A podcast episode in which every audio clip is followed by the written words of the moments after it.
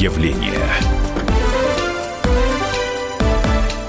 Что такое путинизм? Какое государство построил Владимир Путин? Как долго оно просуществует? Во всех тонкостях мы разберемся вместе с политологом Алексеем Чесноковым. У микрофона я Роман Голованов. Алексей Александрович, в своей статье Владислав Суруков описывает э, три модели государства в нашей стране. Это вот Иван Грозный, Петр I, Ленин и государство Путина. Вот э, чем путинское государство отличается от всех э, других трех моделей? Ну, мне не нравится слово модель модель, это скорее форма, в котором а, Россия существует как государство. И модель это все-таки что-то такое искусственное. Когда мы говорим модель, э, предполагается, что есть реальность, а есть некая конструкция, которая копирует в основных чертах эту реальность. А форма это некая э, конструкция, в которой существует эта реальность, в которой э, реализуются те или иные политические и социальные практики, в которых действуют политические игроки. А у нас Россия была создана довольно давно как государство, и впервые это сделал Иван III. Э, это произошло в конце 15 века. Собственно, само название «Россия» появилось при Иване III как название государства. Э, еще Византии называли э, наши земли Россией, но это было неформальное название. А уже при Иване Третьем само название, появляется герб, двуглавый орел, появляется как таковая династия, э, которую можно было бы, конечно, по традиции называть Рюриковичами, но тогда формируется уже э, вот это вот представление о э, миссии, появляется идеология, это связано и с восприятием супруги Ивана III, Софьи Палеолог, это связано и с идеологией Москва, Третий Рим, которую несколько монахов и Филофея, и Зосима реализовывали в то время и предлагали государям. Это связано с э, важнейшим достижением русского политического сознания, созданием судебника. Это впервые свод законов, который на этой территории вводил единые правовые стандарты. Все это создавало, по сути дела, большую политическую конструкцию. Конечно, образования были политические, протогосударственные, феодальные, как принято говорить, и до Ивана III, но только при Иване III возникло государство как таковое. Оно просуществовало довольно долго, оно просуществовало до Петра, и уже э, Петр, реализуя большой политический проект, по сути дела, создает Российскую империю. Если первое это было царство, то второе это империя, которая развивалась э, по своим законам. Это было современное европейское государство, построенное по рациональному принципу. Впервые вводились коллегии, впервые появлялись многие формы политические, и, по сути дела, конечно же, вот Петр такой героический, эпохальный персонаж, который э, создал э, форму, просуществовавшую до э, Октябрьской революции. Ленин создал следующую форму, сформировав ее идеологический каркас, создав политические основы. Сталин уже, по большому счету, на практике реализовывал те задумки, которые Ленин, как идеолог, как э, идеологический наследник Маркса и Энгельса, реализовывал в своих Поэтому его нет трудах. в этой истории Суркова. Мы говорим о личностях, которые задали формат, да, угу. эту форму. И когда Сурков упоминает э, персональный характер государства, важную лидерскую составляющую, то он обращает внимание на человека, который который сформировал, по сути дела, да, то есть создал основу. А почему вот сейчас Также можно не говорить не Ельцин, только Петр, а Путин? Ну, сейчас я объясню. Вот ага. можно же говорить, это государство не только Петра, но и Екатерины Великой, которая, по сути дела, огромное количество политических реформ провела. Да? Но это, во-первых, было бы довольно большой натяжкой. Во-вторых, э, конечно же, основы, базовые основы были заложены Петром. А вот уже, допустим, Сталин, ну, конечно, многие были созданы вещи при Сталине, но Ленин заложил основу и идеологии, и многих практик. Он создал партию, которая управляла по большому счету, да, мы должны понимать, что, конечно, аппарат партийный, современный аппарат, который создавал Сталин э, в э, конце 20-х, 30-е годы, это было уникальной задумкой, но по большому счету партию как таковую, то есть угу. инструмент управления государством, как политический, идеологический проект создал Ленин. Но тогда логичнее сказать Ельцин, а не Путин создает государство. Ну, вы знаете, я, к сожалению, здесь э, не совсем соглашусь, потому что Борис Николаевич скорее разрушал Советский Союз, и при нем было сформировано многие политические основы нынешнего нашего государства, конституция та же. Но если вы вспомните, э, это было все каким-то образом недостроено в конце 90-х. У нас не было многих конституционных законов, у нас не было э, законов о госсимволике, то есть даже символы государства, по сути дела, не существовали. У нас гимна учреж... утвержденного не было. То есть говорить о государстве в полном смысле слова было невозможно.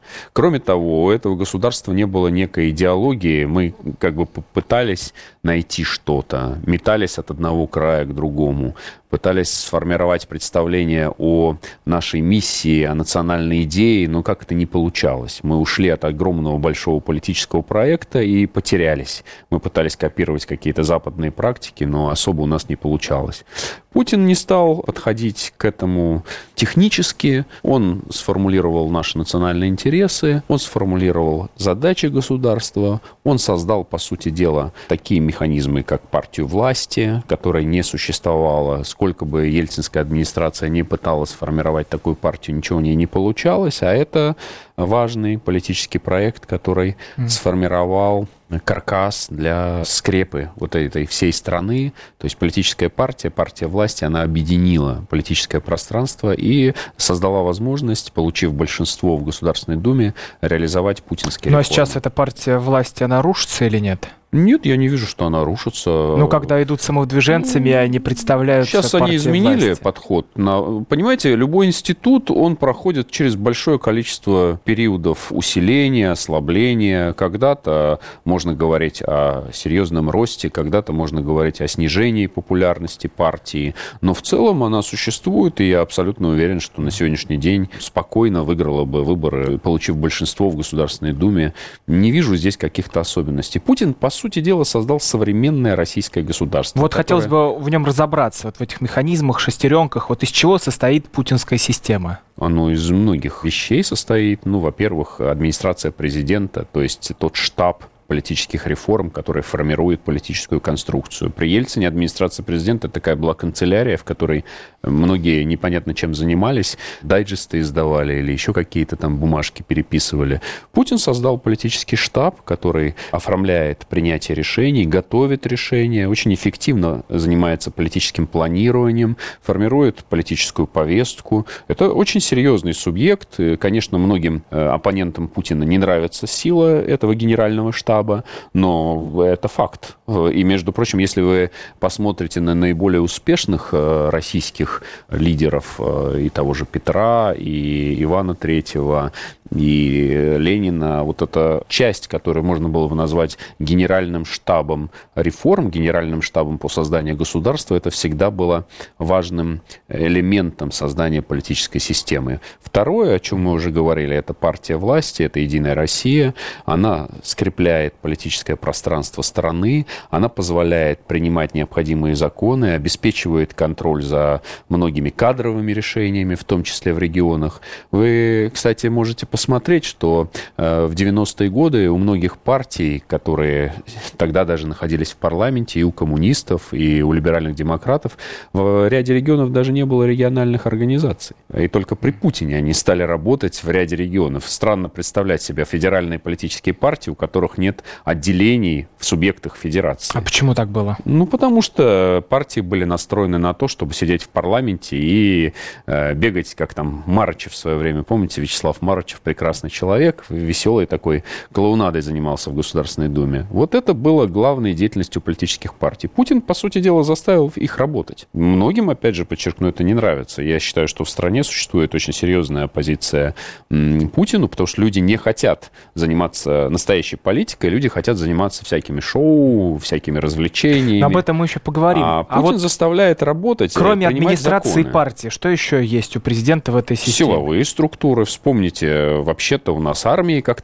таковой не было. Армия занималась mm-hmm. вообще непонятно чем. Она была несовременной, она была ослабленной, и поэтому страну уже списывали в тираж. Э, кроме того, спецслужбы были заняты, опять же, непонятно чем. Любого политолога 90-х можете спросить, который еще существует. Он вам расскажет, как каждый день появлялись различные слухи и сообщения о том, как между собой воюют спецслужбы, э, выполняя интерес, э, заказы и работая в интересах тех или иных олигархов. Да? Наконец, Путин уничтожил олигархов как класс, то есть тех людей, которые Это хотели приватизировать государство. Стоп. Да, потому что при Ельцине, вот помните, та же самая семибанкирщина, когда функции государственной власти, по сути дела, приватизировали крупные бизнес-структуры и работали э, не в интересах страны, а работали исключительно в интересах своих владельцев.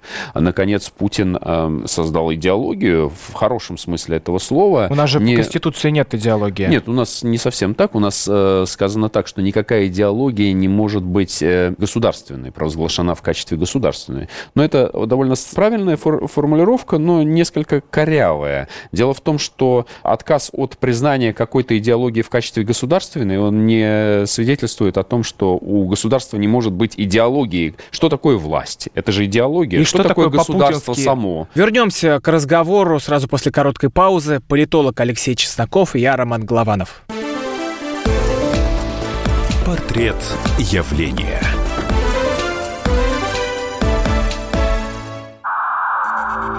Иркутск 91,5 Воронеж 97,7 Краснодар 91,0 Тюмень 99,6 Анапа 89,5 Владимир 104,3 Барнаул 106,8 Екатеринбург 92,3 Санкт-Петербург. 92,0 Москва 97,2 97,2 Радио «Комсомольская правда» «Комсомольская правда» слушает вся страна. Слушает вся страна.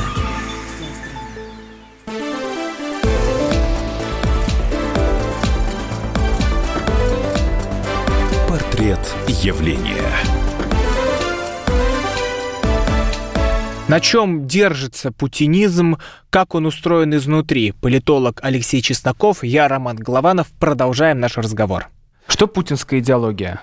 Что, для чего нужно государство людям? Вот, например, путинизм как курс, как идеология. Вот многие говорят о том, что им не очень нравится название путинизм. Я в ответ возражаю, говорю, что, во-первых, э, само понятие довольно емкое, оно отражает и идеологические вещи, и практические. То есть мы можем говорить и о наборе идей, и о наборе ценностей, и о наборе практик – которые реализовывались все эти годы.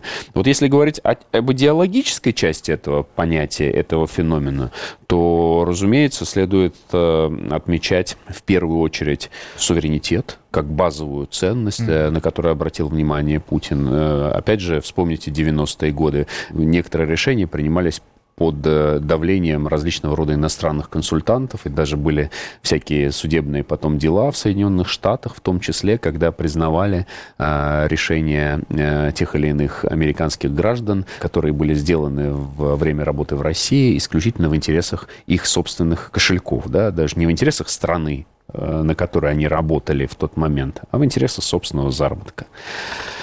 А, наконец, Путин вернул многим людям ощущение гордости за свою страну. Это, это все идеология, мы вот сейчас это, говорим. Это идеология, но есть э, это и практика, потому что когда ты видишь лидера страны, человека, который олицетворяет определенный политический курс, который на международной арене является представителем интересов э, твоей державы, и он яркий, Э, жесткий, сильный во всех смыслах этого слова, то сразу э, создается ощущение доверия к своей стране, к власти, к тому, что делает э, Но это лидер. и минус одновременно этой системы, потому что когда мы видим, мы здесь в Сирии, мы здесь присутствуем, то есть мы разбираемся с Африкой, а люди вот где-то в русских городах, и не только русских, чувствуют себя ну, какими-то забытыми и потерянными на таком масштабном мировом фоне. Вот мне немножко кажется странным сама такая постановка вопроса. Государство – это такой организм, у которого не может быть э, одной задачи.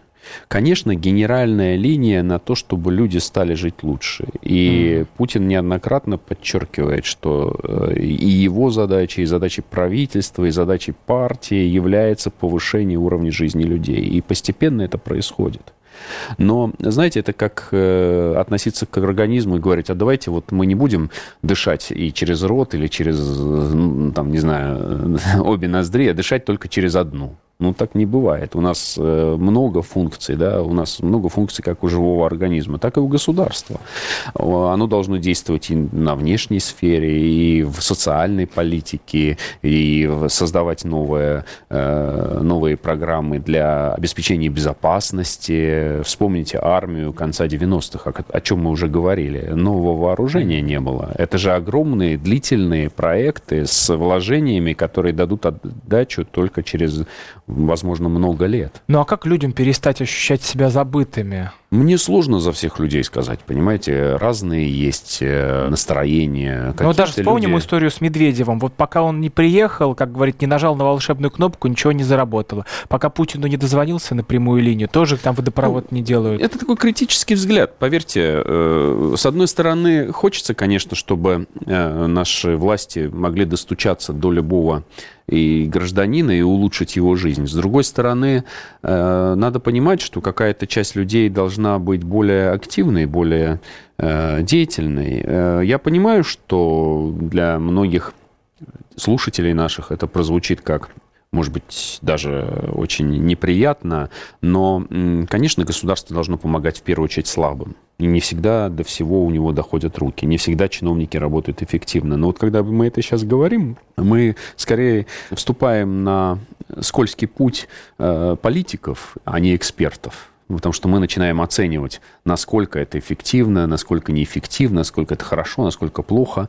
А, понятно, что есть у нас какое-то количество людей, которые при любой власти будут себя чувствовать потерянными, потому что их предыдущие э, решения, в том числе решения, касающиеся собственной судьбы, а когда-то и за них решали, ну, например, моногорода, да, есть же такие у нас, как вы знаете, э, за этих людей решила власть в свое время, много лет назад, и э, взять их куда-то переселить, берега теплых морей, ну, невозможно. У государства нет такого количества денег.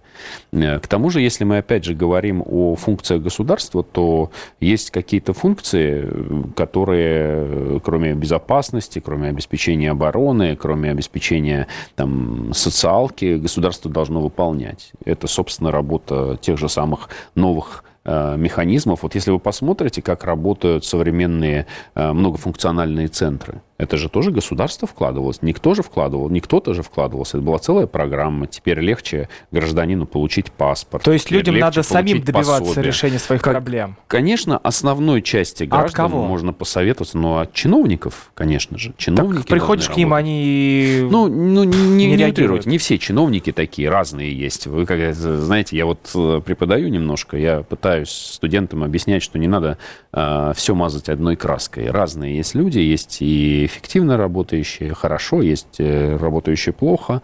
В данном случае мы говорим о том, что у Путина все-таки есть видение, как улучшить постепенно улучшить жизнь людей. Некоторые считают, что у Путина нет такой развернутой большой идеологической программы, знаете, как программа КПСС раньше была. В, в современное время такое не нужно. У него есть и было четкое видение, что нужно создать основы партию, как мы говорили, генеральный штаб реформ, администрацию президента, э, заложить основы для обеспечения безопасности страны, для э, новой социальной политики, избавиться от олигархов. То, о чем мы говорили, это он понимал с самого начала. И в этом смысле, конечно, сейчас государственная власть и вся система работает, как принято говорить, инкрементальными да, методами, то есть пошаговыми, медленными, постепенно шагами решаются вопросы. Ну, потому что сразу решить все вопросы, связанные с, э, например, медицинским обеспечением, невозможно. Но людям хочется, чтобы было все здесь и сейчас. Людям всегда так хочется, чтобы было здесь и сейчас. Особенно в нашей стране, когда люди привыкали тому, что государство и там, партия должны за них все сделать. Мы переходим к ситуации, когда мы должны воспитывать граждан немножко по-другому. Они должны стать более деятельными через какое-то время, но и должны больше требовать от государства более эффективного, например, распределения бюджетных расходов, более современных э, механизмов управления, сокращения расходов на госаппарат. Я думаю, что это следующие шаги. А человек способен на что-то повлиять, а массовое, масштабное?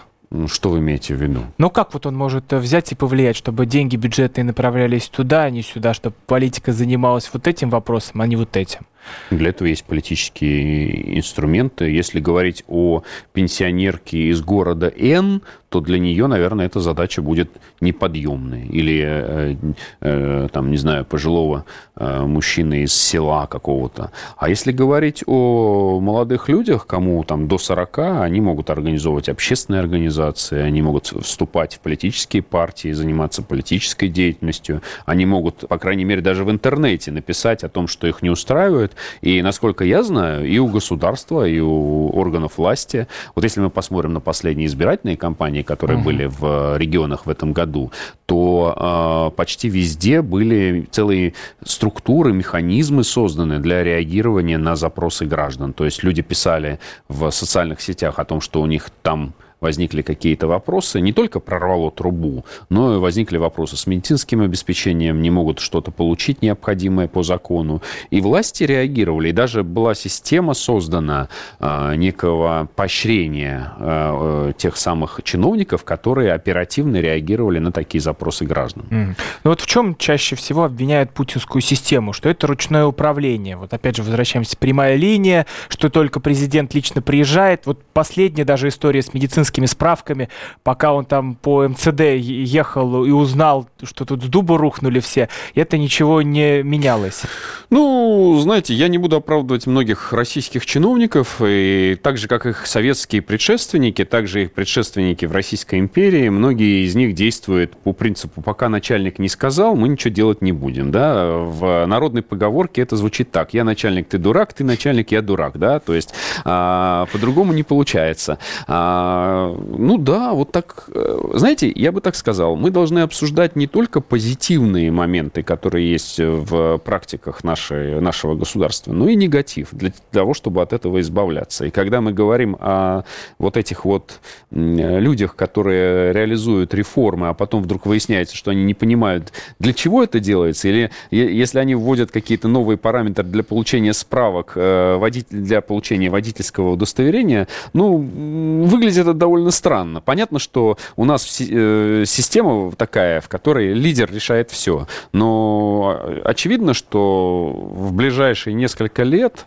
нам предстоит серьезная перестройка в хорошем смысле этого слова, а не в, в том смысле, в котором она была в 80-е годы, государственного аппарата, когда часть решений будет приниматься автоматически. Сегодня для этого как? есть...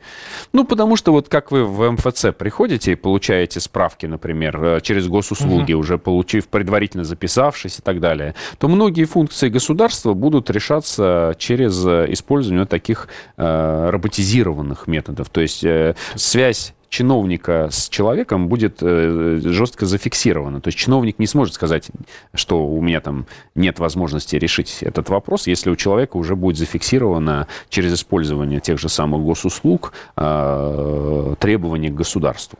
Вернемся в студию сразу после короткой паузы. У микрофонов Роман Голованов и политолог Алексей Чесноков. Портрет явления.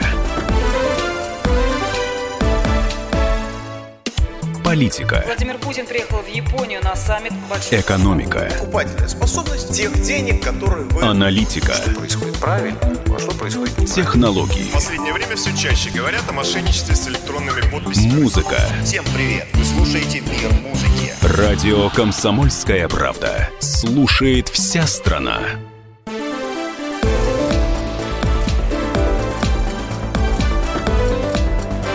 Портрет явления. Что такое путинизм, что такое глубинный народ, на чем держится государство Владимира Путина. Обсуждаю вместе с политологом Алексеем Чесноковым. У микрофона я, Роман Голованов. Получается, вот сейчас при этом ручном управлении, если убрать из этой системы Путина самого, то это все рухнет? Не надо убирать домик? из системы Путина. Нет, ну почему? Ну 24 год. Впереди. Давайте, ну, мы живем в, 20, э, в 19 году еще даже, я уже говорю, в 20-м, видите, тоже бегу впереди паровоза. Подожди, но это же долгое государство Путина, о чем говорит Сурков. Но когда он говорит о долгом государстве, конечно, оно будет существовать еще много-много десятилетий, а может быть и столетий. И Такая без самого форма. Путина тоже сможет существовать. Конечно, но я думаю, что задачей Путина создать государство, которое будет существовать долгие годы, в том числе и без него. Он видит, я думаю, у него есть такая миссия, у него есть такое видение, но он еще не закончил свою работу. Не надо раньше времени бежать. А сколько еще впереди. будет эта работа? Я не знаю, это вы его спросите. Вы хотите от меня? Я фиксирую то, что есть на сегодняшний момент. А на сегодняшний момент можно сказать, что есть ряд вопросов. Вот сейчас он а, активно занимается вопросами с э, тем же медицинским персоналом, с э, врачами первичного звена и так далее. Но это серьезный вопрос. Это достаточно требует глубокой проработки. И, понимаете, опять же, кто-то говорит, вот это ручное управление. А мне кажется, что по сложившейся у нас традиции, когда глава государства дает сигнал, это разворачивает Э, всех бюрократов, не только тех, кто ответственен за это направление, но и других, показывает, как можно действовать, как нужно действовать. То есть система учится на этих примерах, да, на решении этих задач. Кому-то это не нравится, но у нас действительно пока нет автоматизма. В отличие от западной бюрократии, которая формировалась тоже веками. Если вы вспомните, там в начале 20 века Макс Вебер, известный немецкий политолог, описывал бюрократическую систему управления. Очень mm-hmm. много трудов было посвящено этому. И тогда уже было осмысленно, фактически, так, очень таком серьезном научном уровне проработана теория бюрократии. У нас с этим были большие проблемы. У нас к бюрократии э, обращались в последнюю очередь, обращались к партийным органам. То есть э, были контролеры, а исполнители были подчинены контролерам. Это такая была извращенная модель. А сейчас мы должны заложить культуру этой самой бюрократии. Я не могу сказать, что это культура во всех своих практиках очень хорошая. Но пока мы не сформируем современного бюрократа, который должен быть ну, образован бюрократов хорошо. у нас все проклинают. Ну, я, я в хорошем смысле использую бюрократа слово не в том смысле, что он человек, который прячет справки в долгий ящик, а в том смысле, что он выполняет рутинную процедуру, которая должно выполнять государство на низовом уровне, да, то есть готовит решения, например, общается с гражданами там, где необходимо. То есть бюрократ — это человек с бюро, да, в первоначальном смысле этого слова, а не в том смысле, в котором у нас часто употребляли раньше э, в негативной такой коннотации. Ну вот я немножко поясню свой вопрос. Люди вот как себе представляют, что вот это, это государство сплотил, соединил Путин, и когда э, вдруг там он уйдет, э, скажет, все, я ухожу на пенсию, то это все просто возьмет и рухнет, что Россия опять вернется Есть в такие страхи у людей. Мы, мы же не можем людям сказать, бегать, э, уговаривать, так будет, не так будет. Для этого, мне кажется, предпосылок немного. Они есть, конечно, и любой нормальный эксперт, который понимает, как устроена политическая система, не может вам однозначно сказать, что будет дальше. Но Путин создал довольно большое количество механизмов политических, силовых, административных э, для того, чтобы государство продолжало еще долго жить. Э, мы вспомните советские времена, когда уходили вожди, каждый раз у многих вызывало это раздражение и ощущение потерянности, что все рухнет. Ну, постепенно... Ну, как по Сталину плакали даже Пост... те, кто ну, от него пострадал. Понимаете, я, я думаю, что Путин человек абсолютно рациональный, я бы его назвал европейского типа политиком, он хорошо все это понимает, но при этом он также хорошо понимает Россию и хорошо понимает свою ответственность за происходящее. И мне кажется, вот он хочет довершить тот проект, который он начал в 99 году. Вот в этом году 20 лет, как Путин стал э, исполняющим обязанности. И в финале этого проекта что мы должны прям увидеть? Не знаю, что мы должны увидеть, это не моя задача ставить такие цели. Это вы должны спросить еще раз Путина, да? А вот будет у него большая пресс-конференция 19 декабря, вы его можете спросить. Но а, статью-то писал э, Сурков. А, или Суркова спросить. Я же интерпретирую, я, я политолог. Не я же писал статью. Я вам говорю о том, что у Путина есть свое видение целей, э, задач, конкретных решений, которые необходимо принять на, этой, на этом пути. И, э, конечно, мы можем экстраполировать некоторые вещи на будущее. Я думаю, что он пытается сделать так, чтобы Россия была независимой, суверенной, стабильной, социально ориентированной страной, в которой каждый гражданин мог бы реализовывать те возможности, которые у него есть. Может быть, это сейчас звучит несколько пафосно, но вот я так вижу эти цели. Хорошо, если мы поговорим еще о системе. Вот у нас есть э, правительство, есть Госдума, Совет Федерации, вот губернаторы, но людям, давайте даже про федеральный только уровень, но людям кажется, что все это такая формальность. Вот министры, депутаты, что все решения у нас в стране принимает один президент, а вот уже все остальные, как оркестр у дирижера, все исполняют, э, как он скажет. Так ли это или нет? Это, конечно, утрирование роль президента очень велика. У нас Россия суперпрезидентская республика. И я, например, считаю, что в условиях, в которых мы оказались после распада Советского Союза, э, другого варианта у нас э, быть не может. Парламентская республика, к сожалению, э, для нас неприемлема, постольку поскольку у нас нет того уровня даже бытовой политической культуры, я бы так сказал. А я уже не говорю о стратег... культуре стратегического видения и ответственности ответственности за принятие политических решений. И вот э, я думаю, что это решение, которое заложено в Конституции о суперпрезидентской республике, оно абсолютно правильно. Что касается деятельности парламента, да, есть такие опасения, есть э, вопросы к его э, эффективности, в том числе к его контрольным функциям. Но, наверное, следует говорить о том, что это вопрос самих депутатов. Если они будут вести себя более ответственно, более чутко реагировать на запросы граждан, э, выступать с более интересными и эффективными инициативами, то их, они будут заметны. Но опять же, когда вы говорите о власти в целом, любой гражданин выбирает для себя, как он определяет, главного ответственного и на него налагает всю эту самую ответственность. Поэтому, конечно, если они видят, что Путин более активен, более содержателен, более стратегически настроен, они видят в нем человека, который отвечает за все, а все остальные органы в меньшей степени воспринимаются. Ну и потом, действительно, если вы посмотрите, ну, Путин очень много делает. Каждый день несколько мероприятий с его участием. Он постоянно присутствует в информационном поле. Он формирует, по сути дела, политическую повестку. Поэтому у людей складывается такое ощущение. Если вы посмотрите на количество сигналов, которые дает президент и которые дает парламент или правительство, вы сразу поймете, что люди больше считывают э, инициатив от президента. Это естественно, что А-а-а. они а. воспринимают его более ответственным за все политические процессы. Вот один... У нас лидерское государство. В России, как мы и говорили, лидерское государство. То есть, то есть э, без сильного лидера нет России? Я не стал бы так говорить, но в целом надо говорить о том, что наша политическая конструкция в ближайшие несколько, может быть, десятилетий не выживаема без такого стержня лидерской роли. Посмотрите на другие государства государства, как создавалась современная Франция, какую роль играет сегодня президент Франции. Это же тоже и в 60-е годы, когда Деголь создавал, по сути дела, государство, э, Пятую Французскую Республику, э, основываясь во многом на э, модели, предложенной еще Наполеоном, и его тогда не зря некоторые обвиняли в том, что он страдает бонапартизмом, но он в итоге создал систему, при которой президент фактически является лидером нации. И с тех пор Обратите внимание, даже сейчас Макрон, несмотря на то, что есть много критики в его адрес, воспринимается как лидер французов.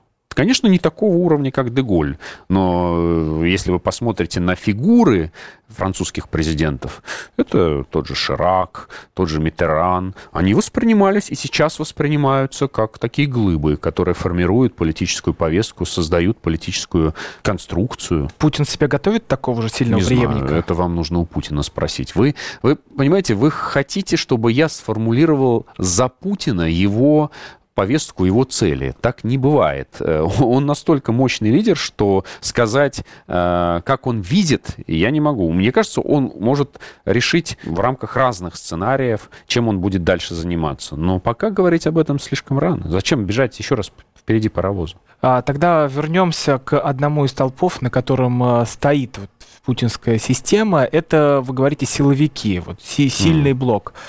А, но не кажется, что сейчас у них слишком много полномочий, что уже они начинают также и воевать внутри друг с другом, также начинают кого-то выцеплять из этой системы. Вот это если вернуться к историям Бориса Титова про предпринимателей, которые могут попасть в СИЗО, ну просто за то, что у них отнимают бизнес. Я не могу отрицать э, каких-то негативных моментов, связанных с развитием силовых структур. Э, очевидно, что эти люди поставлены контролировать э, и управлять за процессами, которые включают в себя вот в том числе и такие механизмы. Они же занимаются чем? Они, это же не политические органы, они контролируют, обеспечивают правопорядок и так далее, и так далее. И это одна из функций государства. Согласитесь, что в нашей стране силовики всегда должны быть весомым и, и даже с политической точки зрения весомым институтом. И так оно и происходит Продолжим этот разговор сразу после короткой паузы. У микрофона политолог Алексей Чистаков и я, Роман Голованов. Портрет явления.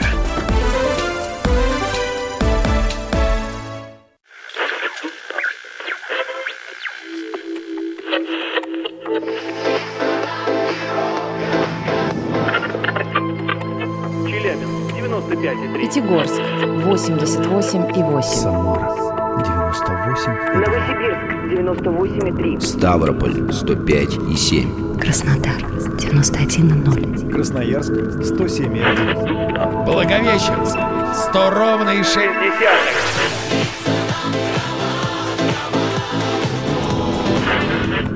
Санкт-Петербург, 92,0. Москва, 97,2.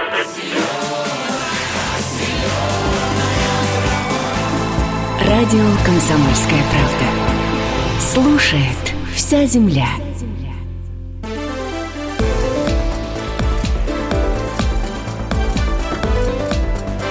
Портрет явления. Что такое государство Путина, как оно устроено изнутри? Обсуждаем вместе с политологом Алексеем Чесноковым. У микрофона я, Роман Голованов. Путинизм — это равно монархия? Я хочу вас, конечно, покритиковать, потому что, еще раз подчеркну, вот некоторым моим коллегам, экспертам и некоторым политикам, даже чиновникам не очень нравится использование термина «путинизм». Я вот их критикую, говорю, ну назовите, как назвать то, что мы видим, да?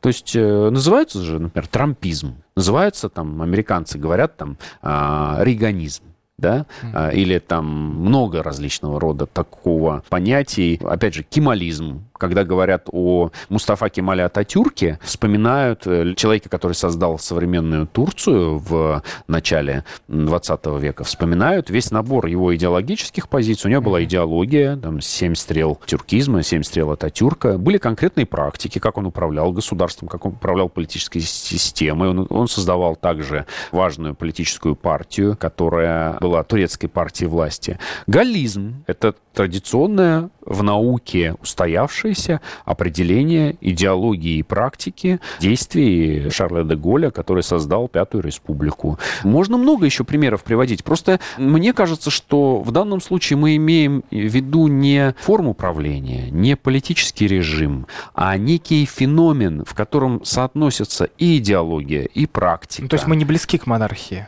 Я даже не знаю, как ответить вам на этот вопрос. Меня, меня, меня пугает. Честно? Потому что вообще, ну, ну как вам сказать, как можно сравнить зеленое и холодное? Почему вообще задаете вопрос про монархию? Но потому что в путинизме, путинизме есть один важный ну, лидер. Сильная роль лидера. Это, мы говорили, исторически обусловлено политическими практиками России. Угу. Но здесь речь не идет. Монархия — это одна из форм. Я не могу исключать, Потому что, может быть, через сто лет у нас появится монархия. Исключать невозможно. Никогда не говори никогда. Но я не вижу, что Путин хочет монархии. Я скорее вижу, что Путин ориентируется на сохранение огромного количества демократических институтов, пусть даже где-то слабых, но он понимает, что они должны вырасти. Знаете, как прорасти должны? Mm-hmm. Вот э, это такая не гидропоника, на которой вырастают помидоры. Это должна быть земля, на которой вырастают конкретные политические институты. Они должны питаться теми практиками. Вот когда мы говорим о глубинном народе, они должны признаваться глубинным народом за свои. Тогда это будет работать. И мне кажется, важный посыл в статье Суркова о том, что мы должны это все обсуждать, потому что главная проблема, что что многие наши эксперты, многие наши политики, они живут и разговаривают на старом языке. И у них нет четких терминов для описания происходящего. Вот когда мы сталкиваемся с тем, что происходит вокруг нас в Америке, в, в Европе, в Китае, какие разворачиваются сценарии, мы часто используем термины и даже из 70-х. Вспомните, да, если сейчас почитаете аналитические записки, статьи многих таких политологов наших, то такое ощущение, что они застряли в прошлом, а мир изменился. И у нас нет адекватного языка для описания и мира в целом, и наших собственных российских реалий. Вот я увидел главный посыл в статье Суркова честно и открыто проговорить о некоторых вещах, не критикуя их или не оправдывая, а просто сказать, как это работает и Почему это работает? Работает это потому, что уже сформированы некие условия, или что уже появились какие-то новые совершенно механизмы, которые соответствуют старым практикам. Да? То есть вот здесь найти какой-то баланс между желанием все изменить сразу же. Вот, знаете, вот все знают, как надо никто не знает, как это на самом деле работает. Вылавливай вот это... нас с коридора и тащи в президентское кресло. Ну, не только в президентское кресло. Можно говорить и о других политических механизмах. Все знают, как должна быть построена партия. Однако почему-то у нас партии как институт находится в кризисе. Почему? Потому что была большая, мощная коммунистическая партия, у нас было очень много интересных практик, у нас много было интересных инструментов политического управления, которые КПСС и партия большевиков внедряли. Нельзя все отрицать, но все должно прийти к своему логическому развитию. Сейчас новые партии живут в мире, когда партии не только у нас, посмотрите на другие страны, они находятся в глубоком э, идентификационном идентификационном кризисе. Они себя не да. могут идентифицировать как реально работающие институты. Поэтому, когда мы говорим о слабостях многих наших традиционных партий, это не только их вина. Это вина вообще этой структуры как таковой. Почему? Потому что появляются новые а, общественные организации, не политические, которые берут на себя функцию репрезентации, как принято говорить, артикуляции интересов граждан. Да. Появляются персоналии. Вот вы, между прочим, ведете себя уже как отдельная партия, да? конкретный человек. Я не говорю о том, что журналистские коллективы, блогеры, люди, даже человек, который сегодня пользуется коммуникатором, по сути дела являются э, не, только политиком, но уже, я бы сказал, даже почти поли- политической ну, организацией. все размылось, границ нет. Он уже, по сути дела, возглавляет политическую организацию, потому что вот эта сеть контактов, которые он координирует через свои э, каналы коммуникации, она позволяет говорить о работе целого большого организма социального. То есть мы не можем говорить о том, что сегодня, как раньше была построена ситуация. Вот сидел какой-то лорд в 12 веке в каком-то, как принято говорить в Великобритании, гнилом местечке. Собирались те, кто имел право голоса. Их могло быть 6-5 человек на всю эту огромную округу, потому что женщины не имели права голоса, как мы знаем. Не, не все те, кто находился в подчиненном положении, имели право голоса. И вот эти шесть человек отправляли этого барона или представителя в парламент, где он там в Вестминстере голосовал голосовал за законы. Извините, но современное общество построено принципиально по-другому. Поэтому, когда мы говорим о той роли, которую должны выполнять депутаты, это не совсем только лишь представители. Это уже, наверное, более такая роль социально ответственная. Да? Они должны быть выразителями и э, инициировать какие-то э, проекты. И не только опираясь на те округа, которые они представляют, не только опираясь на э, те политические партии, но и уже на то, что они являются, по сути дела, самостоятельным политическим организмом. То есть там, там много философских, технологических аспектов, которые также можно поднимать. Мне кажется, что мы находимся в самом начале пути осмысления нашего нынешнего состояния. То есть мы накопили за 20 лет последние очень много опыта, очень много практик, очень много информации. И сейчас наступает период ее обработки, осмысления, э, перехода к каким-то более серьезным выводам, mm-hmm. насколько долго практики, которые вот эти существовали последние 20 лет, будут еще существовать и в каком виде.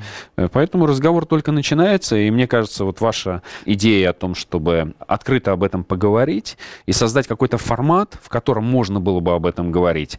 Может быть, кому-то из слушателей это не понравится, но это зародит в них желание посмотреть на ситуацию со стороны. То есть не потому, что они что-то поддерживают или от чего-то отказываются, что-то критикуют или во что-то верят, верят, а потому что могут взять дистанцию и посмотреть, а что изменилось за 20 лет, что работает, что не работает, что сохранить, от чего отказаться, что требовать от власти, а что подождать требовать, да, то есть все равно вот эти вопросы должны каким-то образом формироваться на серьезной, я бы сказал, научной базе. Спасибо большое, Алексей Спасибо. Александрович, за разговор. У микрофонов были политолог Алексей Чесноков и я, Роман Главанов. Всего вам доброго.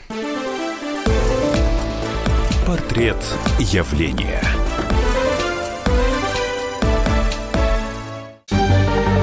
Новое время диктует новые правила.